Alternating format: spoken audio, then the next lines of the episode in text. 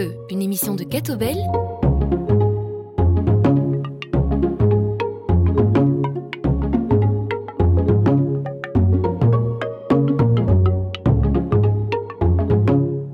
Bonjour à tous, Angélique Tazieux avec vous au micro de cette émission Plein Feu. Aujourd'hui, nous accueillons Jean-Pierre de Reyck. Bonjour à vous. Bonjour, merci de votre invitation. Jean-Pierre de Reyck, vous êtes docteur en histoire de l'art, ancien conservateur du musée des beaux-arts de Tournai et conférencier régulièrement convié. Vous avez étudié le droit et l'histoire de l'art. Comment avez-vous concilié deux démarches aussi différentes? Alors c'est une longue histoire euh, que vous allez nous raconter que, que, je vais vous raconter.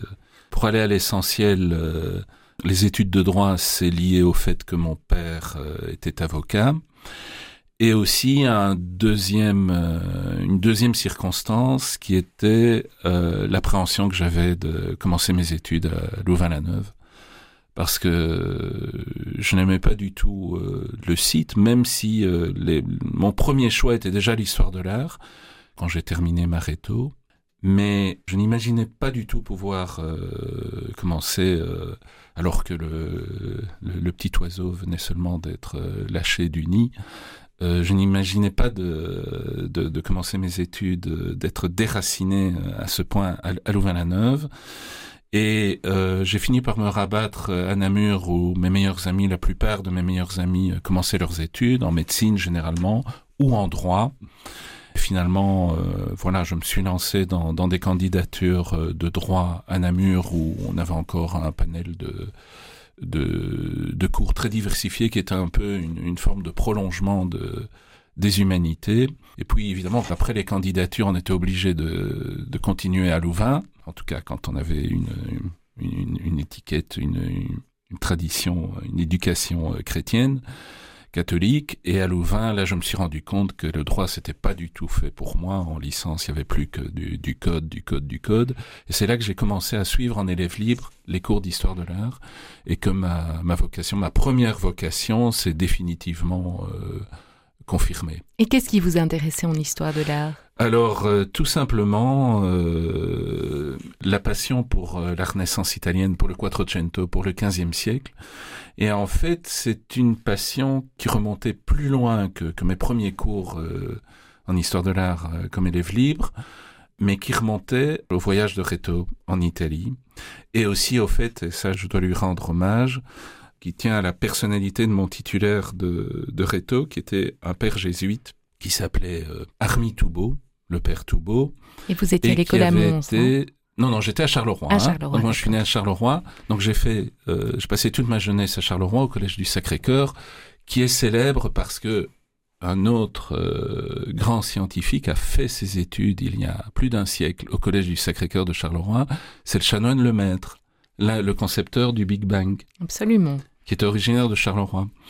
Et donc, ce, ce titulaire de Réto, en fait, avait été plusieurs années le secrétaire particulier du général des Jésuites à Rome. Il connaissait, donc c'était un grand humaniste, et il connaissait évidemment l'Italie et, tout l'héritage euh, gréco-latin humaniste euh, merveilleusement. Et c'est lui, en fait, qui m'a inoculé cette passion pour l'humanisme euh, gréco-latin dont, dont, toute ma vie...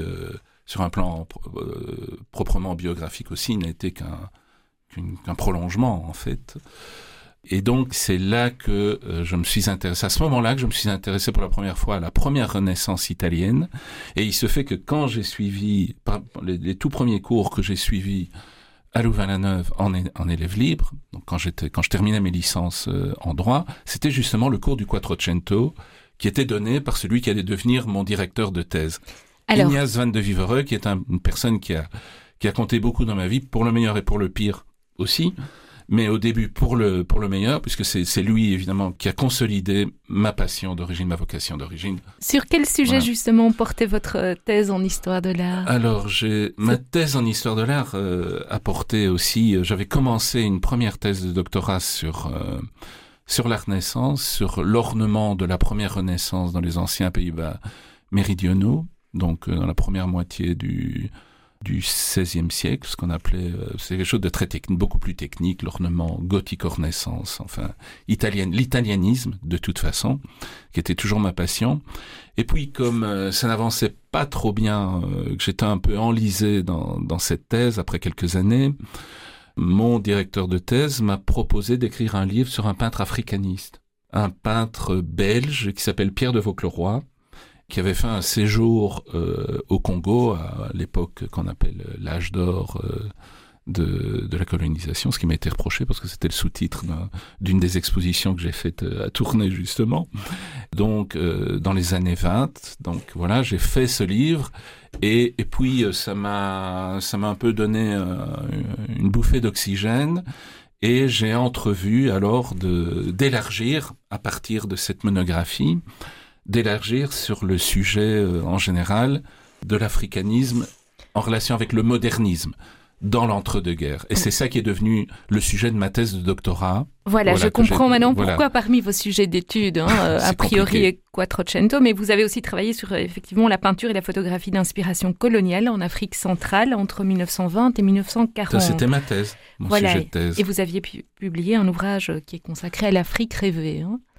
Alors là, l'Afrique rêvée, euh, c'était le titre de ma première grande exposition quand j'étais conservateur à Tournai en 2010, euh, et qui euh, évidemment était une émanation de, ma recherche doctorale. C'était une manière de liquider pour moi cette partie de mon parcours scientifique avant de, retomber sur ce qui ma, ma passion la plus intime, c'est euh, la première Renaissance et Piero della Francesca, un peintre en particulier qui fait l'objet de ma passion depuis depuis que j'ai 20 ans en fait. Dont nous parlerons tout à l'heure. Alors vous avez aussi enseigné hein, dans des universités, notamment de Crète et de Thessalie. Quelles y étaient euh, vos, disciplines de prédilection? La Renaissance italienne. On ne change Donc pas. c'était non. ben si, puisque je viens de, je viens de vous dire que oui, oui que, j'avais fait un détour à 180 degrés par l'africanisme, par le modernisme. Euh, mes deux grandes périodes, c'est quand même la, première Renaissance et puis le modernisme aussi quand même que j'ai forcément beaucoup exploré. Mais en Grèce, c'était effectivement quand je suis arrivé en Grèce, évidemment avec tout le l'ambiance euh, classique et tout ça. Euh, enfin, j'ai travaillé sur deux choses aussi. J'ai fait un livre sur un peintre grec moderne qui était aussi un déplacement de ma thèse de doctorat sur euh, l'africanisme, c'était hellénisme et modernisme. Et puis j'ai repris donc toute ma recherche sur la Renaissance et les cours que j'ai donnés en Crète et en Thessalie, c'était un cours sur trois artistes majeurs euh, de la première Renaissance italienne, du Quattrocento, qui incarnaient chacun d'entre eux une des cultures artistiques picturales de l'Italie au XVe siècle. C'était Piero della Francesca, voilà. Piero della Francesca, Andrea Mantegna pour le nord de l'Italie et Antonello da Messina pour le sud. Voilà. Donc c'était euh, trois cultures figuratives de l'Italie au XVe siècle. Ensuite, vous êtes euh, revenu en Belgique hein, pour prendre la direction du musée des Beaux-Arts de Tournai. Oui qui était alors en réflexion. Vous avez été conservateur de ce musée et avez publié un ouvrage consacré au 101 chefs-d'œuvre du musée, dans lequel les deux tableaux d'Edouard Manet, conservés en Belgique, sont exposés, hein, Argenteuil et chez le père Latuile. Parmi ce catalogue, on retrouve 80 peintures, 19 dessins et une gravure majeure. Quelles sont les œuvres qui vous touchaient le plus, à titre euh, personnel? Alors à titre personnel, euh, curieusement, c'était pas les Manet, même si les Manet, donc évidemment, euh, étaient les, deux peintures qui incarnaient, qui sont les plus importantes de, la collection et qui incarnaient vraiment la modernité comme telle, la vie moderne. Euh, ce que Baudelaire appelait de ses voeux, c'était l'apparition d'un peintre qui exprime vraiment la vie moderne, qui est une réaction contre l'académisme, évidemment après 1850, dans le dernier tiers du, du 19e siècle. Mais euh, j'allais dire que comme spontanément, je suis toujours plus attiré par euh, les questions d'harmonie, par l'harmonie et la passion, je dirais. L'intensité d'une part, et puis l'harmonie, en fait, qui sont deux facteurs euh, d'équilibre psychologique aussi, on dirait en tout cas de ma de mon propre caractère, de ma propre organicité, et contradiction.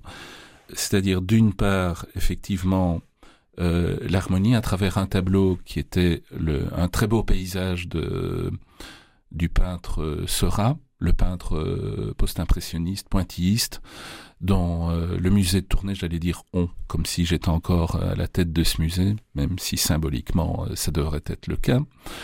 Donc la grève du, du Babutin à Honfleur, qui est vraiment un des tout premiers tableaux pointillistes de Georges Seurat, qui était déjà un de mes peintres préférés, et qui est un peintre aussi, euh, comme Pierre de la Francesca, en fait, de tous les peintres modernes, de, du, premier modernisme. C'est, en fait, c'est un des, précurseurs de, la modernité, et, euh, et c'est quelqu'un aussi qui a eu un destin. Euh, il est mort très jeune, à, à, moins de 30 ans. Il me rappelait un peu Masaccio, qui est le précurseur de de Quattrocento, de la première renaissance italienne aussi, qui est mort à 27 ans. Vous savez, il y a tous aussi toute cette malédiction des, des 27 qu'on prête aussi aux chanteurs euh, contemporains. Mais euh, Seurat, en fait, est quelqu'un qui a fait de la peinture en s'inspirant aussi des théories euh, scientifiques euh, optiques.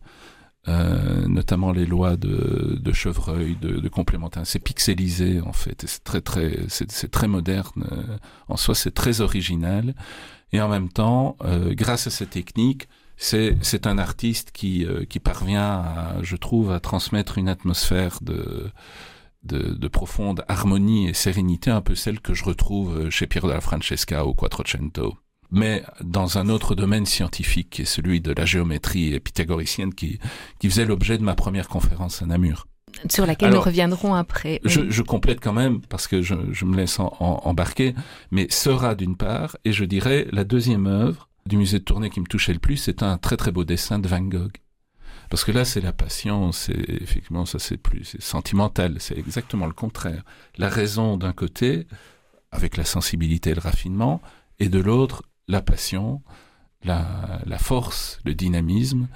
Et c'était ce, les oliviers à, Montmajour, c'est vraiment un des plus beaux dessins de, de, Van Gogh et une des toutes premières œuvres qu'il fait lorsqu'il débarque dans le sud de la France. Après euh, son expérience traumatisante dans la région de Mons, où j'ai le bonheur d'habiter toujours d'ailleurs, dans le Borinage et dans, dans ce, de, de, ténèbres, de grisailles et de, et de misère sociale. Alors, dernière question avant de, de, marquer une première pause musicale.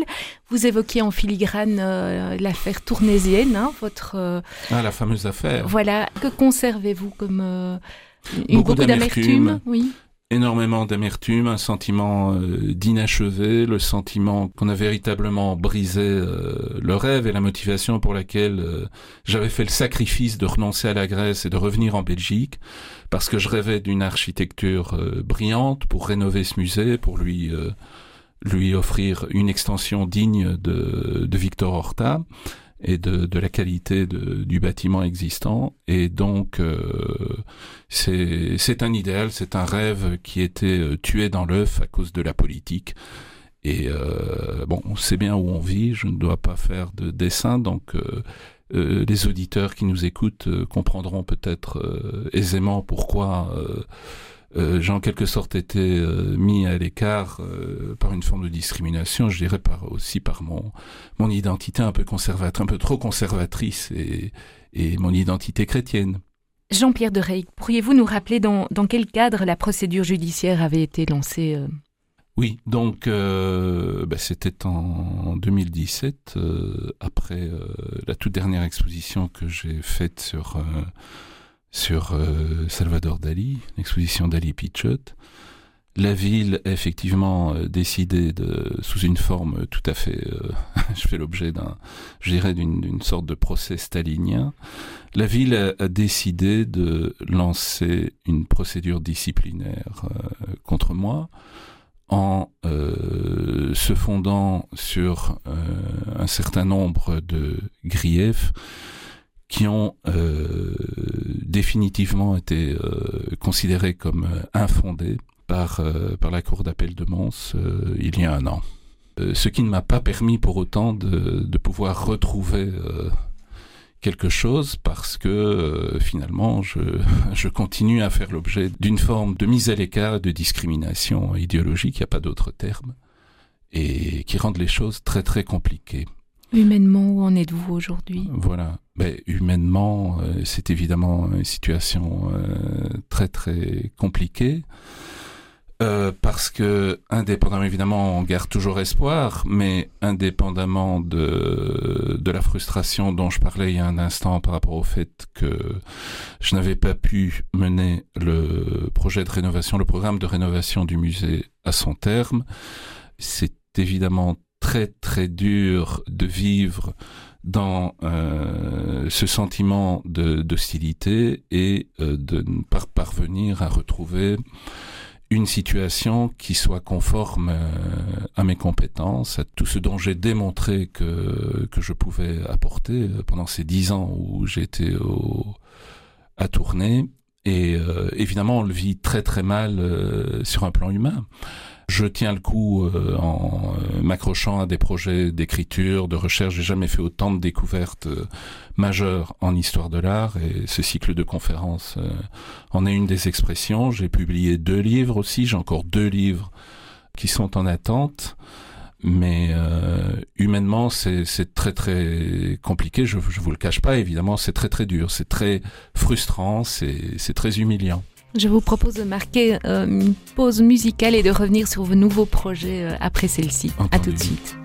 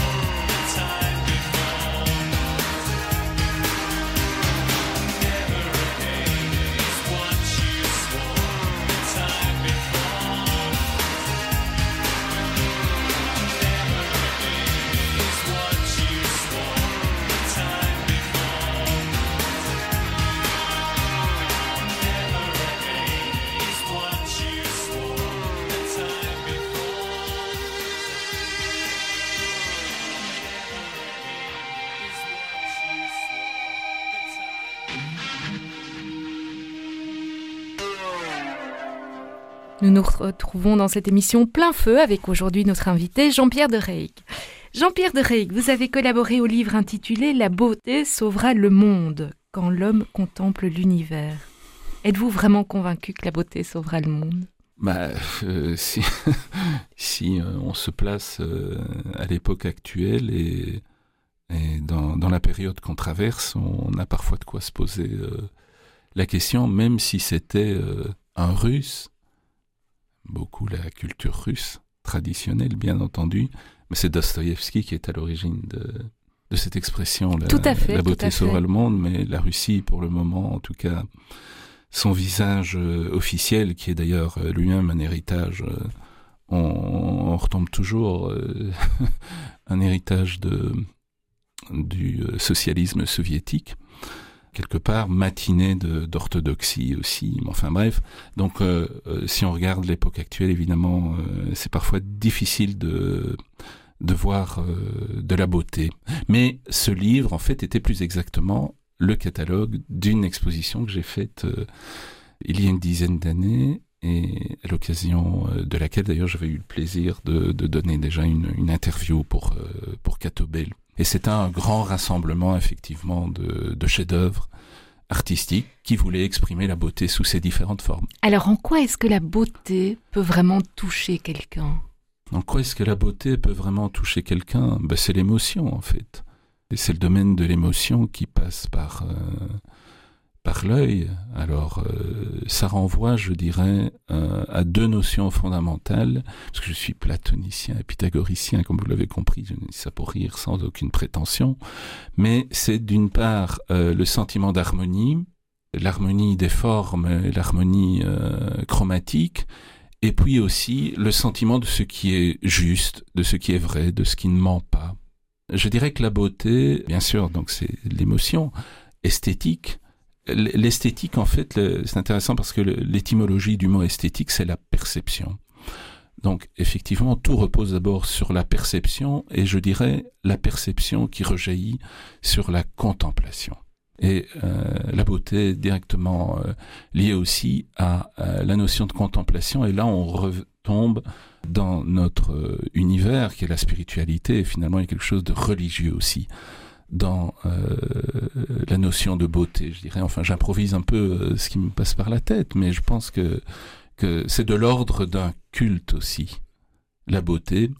Et je suis peut-être, euh, en disant ça, je suis peut-être encore marqué par la dernière conférence que je viens de donner il y a, il y a une semaine à Namur, qui porte sur le plus grand peintre romantique allemand, Caspar David Friedrich, et la philosophie avec euh, en toile de fond, toute cette philosophie euh, de, de la nature qui repose sur euh, le concept selon lequel la divinité, en fait, est présente à la fois dans l'infiniment grand et dans l'infiniment petit. Il y a un peu tout ça dans la beauté. Et la pureté, la beauté est pure. Et nous sommes dans une civilisation de l'image, hein, où nous sommes civilisation fréquemment... de l'image, euh... mais pas une image toujours très sublimée. La beauté, c'est la sublimation aussi, pour euh, employer un autre terme au fond, qui c'est le transport, le ravissement. Et toute image... Les Grecs aussi ont euh, une expression depuis l'Antiquité, soc deos. En fait, quelque chose de très beau, euh, selon la, la, tradition culturelle grecque, a la faculté de produire euh, à la fois le, le, choc, le soc, et Deos, c'est quelque chose qui est proche de, de l'effroi, de la peur, en fait. Parce que ça, ça crée aussi un électrochoc. Le bouleversement. Le bouleversement. C'est tout à fait ça. En 2017, Jean-Pierre de Reyck, vous déclariez dans une interview à la Libre Belgique Je ne suis pas tombé au bon endroit au bon moment puisque je suis un idéaliste romantique. Alors, qu'est-ce donc un idéaliste romantique? Une fois de plus, euh, les deux termes euh, recèlent justement euh, les, deux expressions, quelque part, de, de, de ma personnalité. Un idéaliste, c'est quelqu'un qui recherche une forme de perfection, de transcendance qui sort de, de, l'immanence, de la contingence terrestre. Là, je reviens à mes, mes grandes théories pythagoriciennes et Piero della Francesca, c'est ça en réalité. C'est la, la poursuite d'une d'une perfection, mais qui, qui n'est presque pas humaine. Mais le romantique, là, au contraire, fait appel à quelque chose justement de trop humain, de, de très humain, c'est-à-dire c'est convoque le sentiment.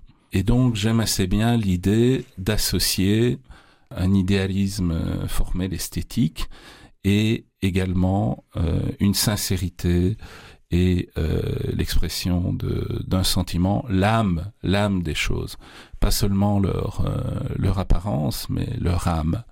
Et c'est quand on rejoint, on, parvient à associer les deux que que, que l'on a parfois le miracle d'une création euh, remarquable. Dans cette même interview à la Libre Belgique, vous affirmiez aussi, et je vous cite, L'art conceptuel investit un terrain qui appartient plutôt à d'autres domaines de l'expression, la philosophie, la sociologie ou la littérature. On s'approche du domaine des idées et on s'écarte du champ artistique proprement dit. Alors Jean-Pierre de Reyck, la création artistique est-elle encore en crise et finalement n'est-ce pas le propre de celle-ci? D'être en crise? Oui. Oui, c'est possible. Euh, c'est une euh, la création effectivement est une est une dialectique euh, permanente et très intéressant d'ailleurs parce que j'ai remarqué en fait que la création procède tout le temps par action-réaction, selon, selon le principe de, de l'action-réaction.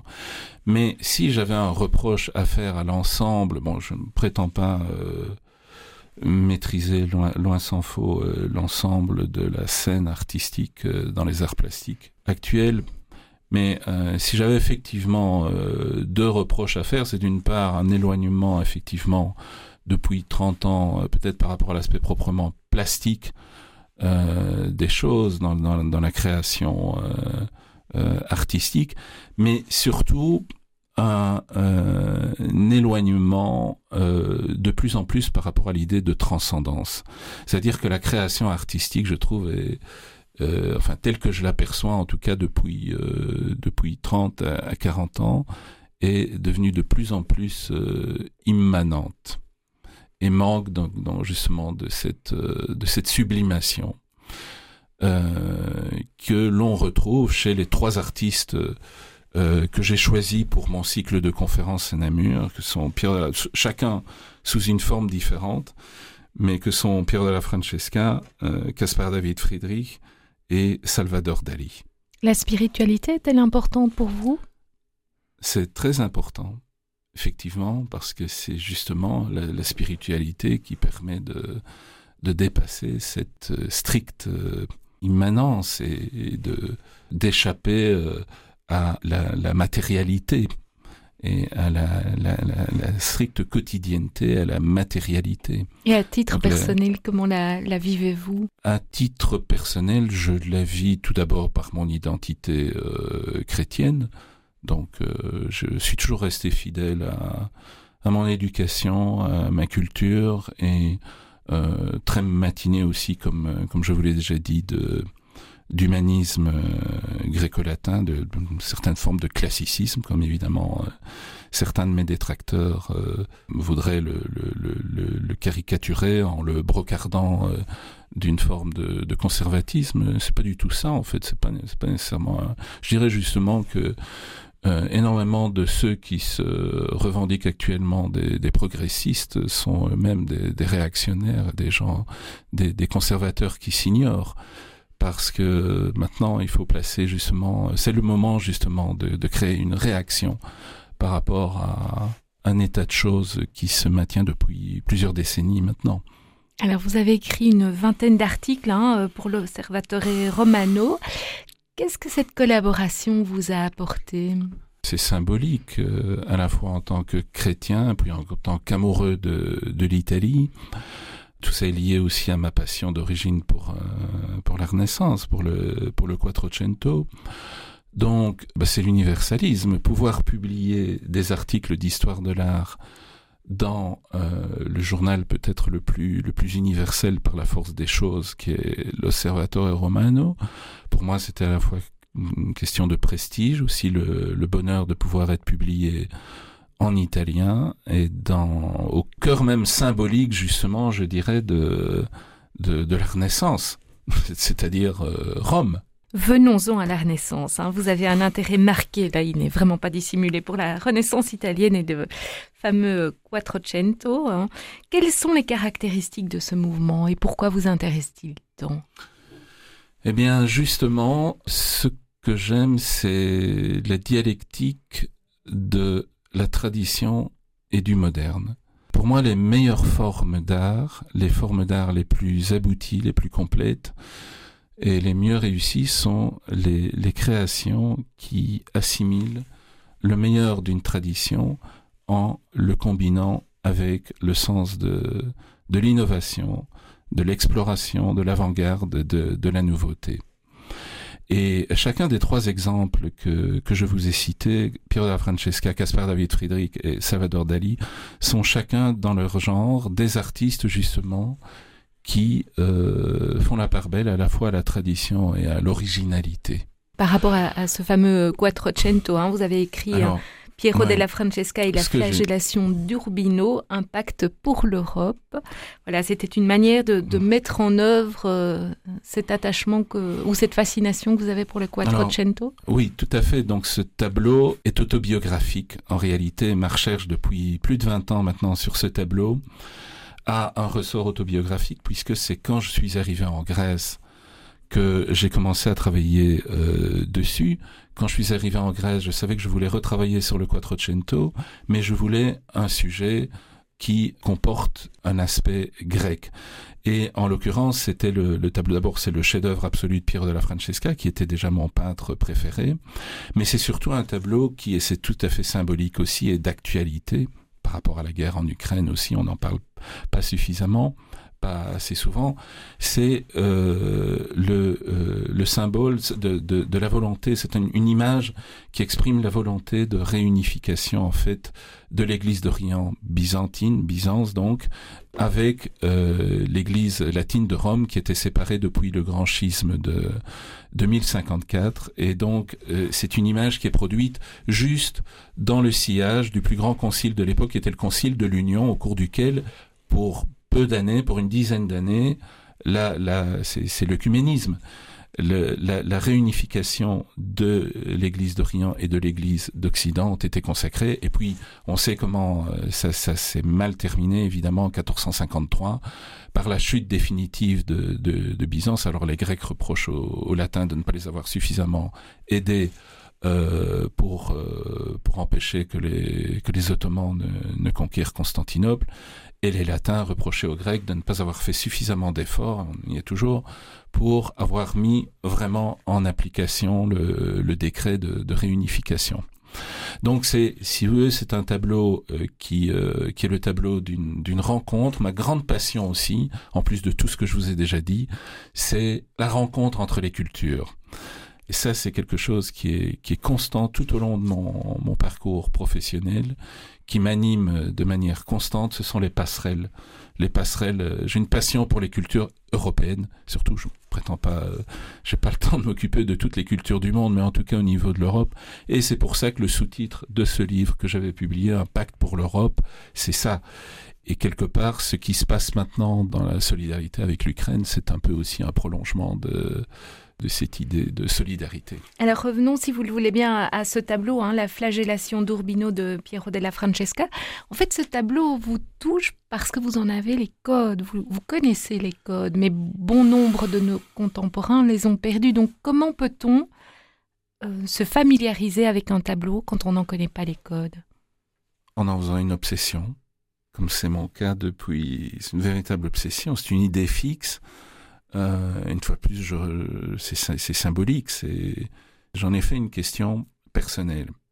C'est une question de cohérence biographique. Comme euh, ce peintre est à l'origine de ma vocation et que j'ai une passion pour ce peintre depuis, depuis mes 20 ans, euh, quelque part, je voulais apporter symboliquement ma pierre à la, la connaissance. Et pourquoi ce tableau-là plutôt qu'un autre? Parce que ce tableau est le, le tableau qui est le plus discuté pratiquement de, de toute l'histoire de l'art, et en tout cas euh, un des plus discutés de, de la Renaissance depuis plusieurs siècles, parce qu'on n'est jamais parvenu justement jusqu'à présent à en comprendre. Il y a ce côté énigmatique, mais ce côté énigmatique vient également de l'ambiance pythagoricienne qui, qui l'imprègne, mais si vous voulez, il y a une énigme dans l'énigme. Et la première énigme, c'était de comprendre qui étaient les fameux personnages qui sont dans un colloque singulier sur euh, sur la droite du tableau. Et qui sont-ils Qui sont-ils justement? Alors il y en a euh, des trois qui, qui était déjà bien identifié depuis, depuis longtemps et qui fait l'objet d'une relative unanimité par la critique,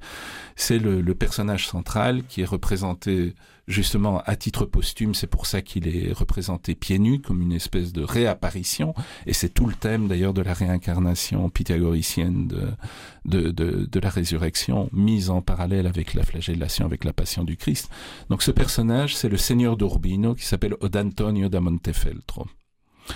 Et ce personnage a disparu tragiquement en 1444, donc justement dans cette fameuse décennie de, réunification des églises et d'exaltation, évidemment, en parallèle de l'humanisme gréco-latin. Parce que tout, est, tout, tout, tout fait sens. Et c'est ce que ce tableau exprime. Et donc il a été assassiné euh, sauvagement à la suite d'un complot en 1444. Alors lui est flanqué de deux contemporains, de deux personnages contemporains, donc qui sont bien vivants au moment où le tableau a été exécuté, probablement vers 1451, si mes déductions sont, sont justes, juste avant donc la prise de, Constantinople, la chute de Byzance en 1453. Il y a symboliquement un latin et un grec. Alors le byzantin, je l'identifie comme euh, euh, un des plus grands philosophes platoniciens de son temps, celui qui va créer le studio florentin après son exil euh, en Italie, c'est Yanis Argyropoulos, pour le prononcer à la grecque, qui agit également non seulement en tant que, représentant de, tout ce savoir, euh, ce qui explique d'ailleurs pourquoi les, le, le, son vis-à-vis a l'air de, de l'écouter religieusement et avec déférence. Donc c'était parce que les Grecs étaient considérés à ce moment-là comme les, les, dépositaires de la science. Les vrais dépositaires de la science savaient que c'était encore à Byzance. Même si Byzance était décadente, était sur le point de s'effondrer, les Italiens en fait étaient au tout début de leur parcours, de leur renaissance. Il agit également évidemment en tant qu'ambassadeur. Il faut savoir que Argyropoulos, justement, à ce moment-là, il fait ce que l'on appelle l'homologia, c'est-à-dire qu'il revient vers 1451, entre 1448 et 1451, on ne, on ne connaît pas la date précise, il vient faire une nouvelle fois allégeance officielle à Rome, donc de, ralliement de la foi euh, byzantine, chrétienne d'Orient à Rome. Et en même temps, évidemment, en échange, ce qu'il espère, c'est d'obtenir suffisamment d'aide militaire des latins des Occidentaux pour pouvoir conjurer le pire. Alors, en face de lui, le troisième on a, personnage. Voilà, ça c'était ma première grande découverte quand j'étais encore en Grèce. C'est d'avoir pu identifier qu'il s'agit d'un personnage qui est originaire d'Arezzo, une petite ville près de près de Florence, et qui s'appelle Francesco Accolti. Et Francesco Accolti, c'est une figure absolument totalement oubliée de nos jours, mais qui Je était considérée à l'époque absolument, mais qu'on surnommait l'arétin de Arezzo, et qui était euh, considéré comme le plus grand juriste, de, le prince des subtilités. Il faut comprendre aussi que c'est ça, ce tableau, tout, tout ça fait sens, parce que un, Piero da Francesca, évidemment, a élaboré son tableau certainement en en discutant avec ces personnages contemporains qui sont représentés sur le Comme quoi, tableau. Comme quoi l'histoire de l'art est quelquefois, s'apparente quelquefois à de l'investigation. Ah, mais totalement. euh, Je suis euh, l'inspecteur Colombo de, de Piero della Francesca, ça c'est certain. Ou de- d'Eric, pour prendre un nom qui ressemble un, un tout petit peu au mien. absolument. en Eh bien, c'est sur cette révélation que nous marquons une nouvelle pause musicale. C'est quand qu'on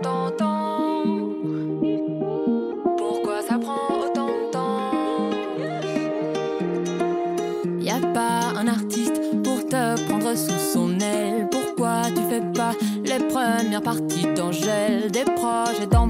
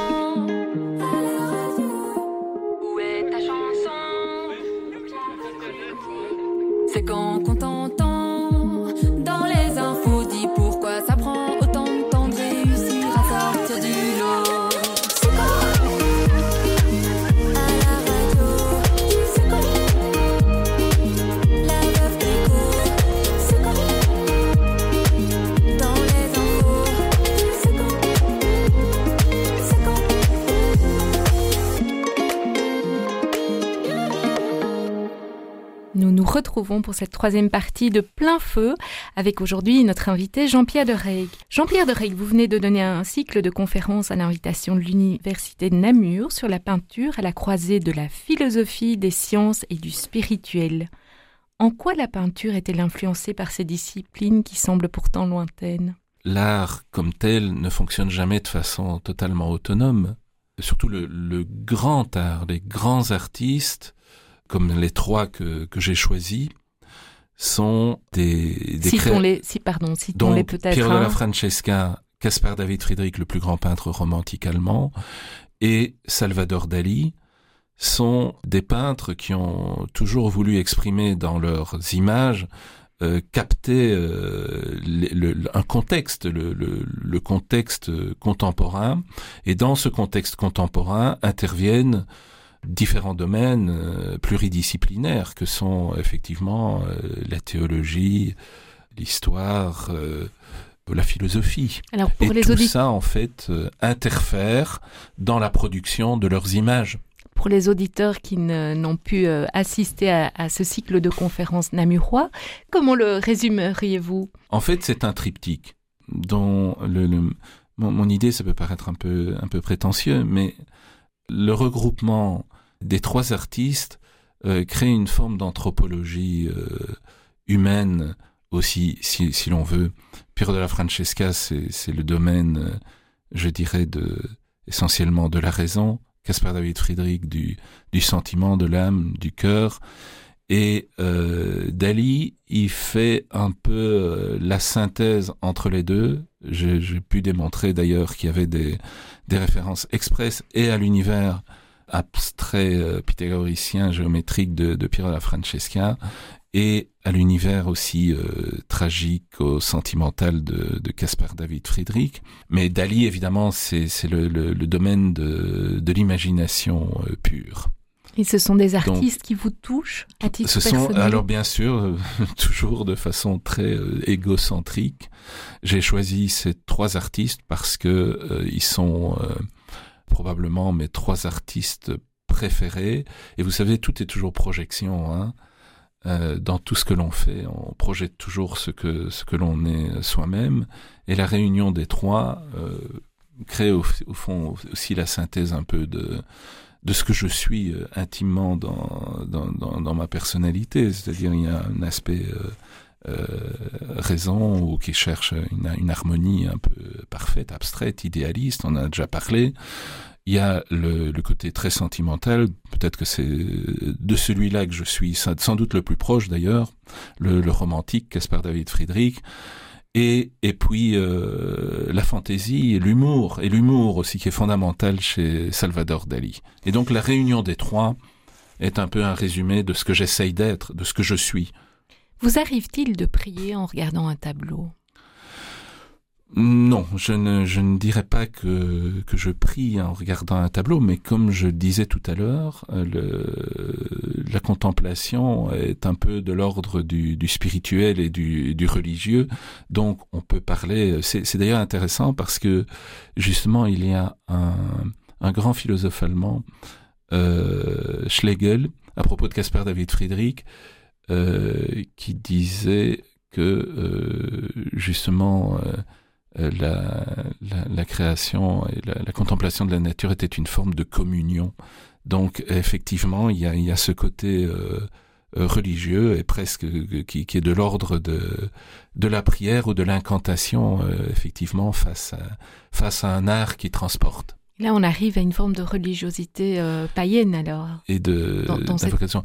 Mais païenne, effectivement, alors ça c'est le, le- la grande découverte euh, qui est fondamentale pour la compréhension de de l'histoire de la Renaissance en général, à travers la flagellation d'Urbino, de Piero della Francesca, c'est que il faut savoir, et ça c'est totalement méconnu, parce que généralement on rapproche la Renaissance italienne, on la, on la ramène un peu euh, caricaturalement à la redécouverte de l'Antiquité romaine, et en réalité il y a eu en parallèle, mais ce projet a justement euh, été écrasé dans l'œuf par la chute de Constantinople, mais il y a eu au même moment le projet d'une Renaissance proprement hellénique à partir du Péloponnèse qui était euh, la deuxième capitale de, Byzance en fait, qui était le siège du plus grand philosophe néoplatonicien de l'époque, Georges Gémiste Pléton.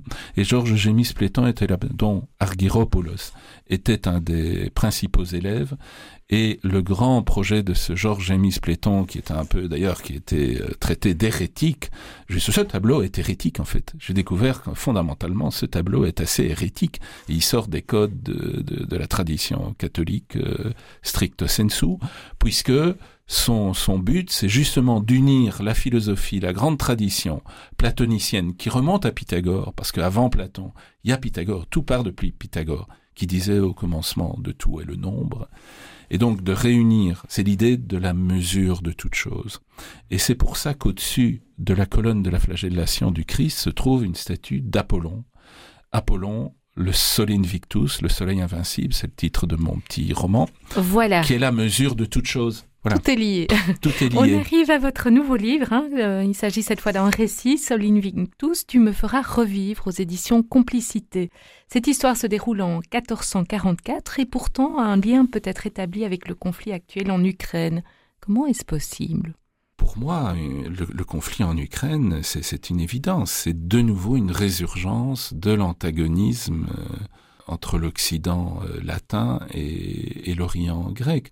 Vous savez qu'il y avait la mystique, et on ne le dit pas assez souvent, mais euh, en fait, Poutine, euh, il y a une vingtaine d'années, les premiers gourous de Poutine, c'est un soviétique socialiste à l'origine, bien, entendu, euh, ancien chef du KGB, officier du KGB, mais les premiers gourous de, Poutine étaient des popes orthodoxes, euh, notamment un certain Christian Kin.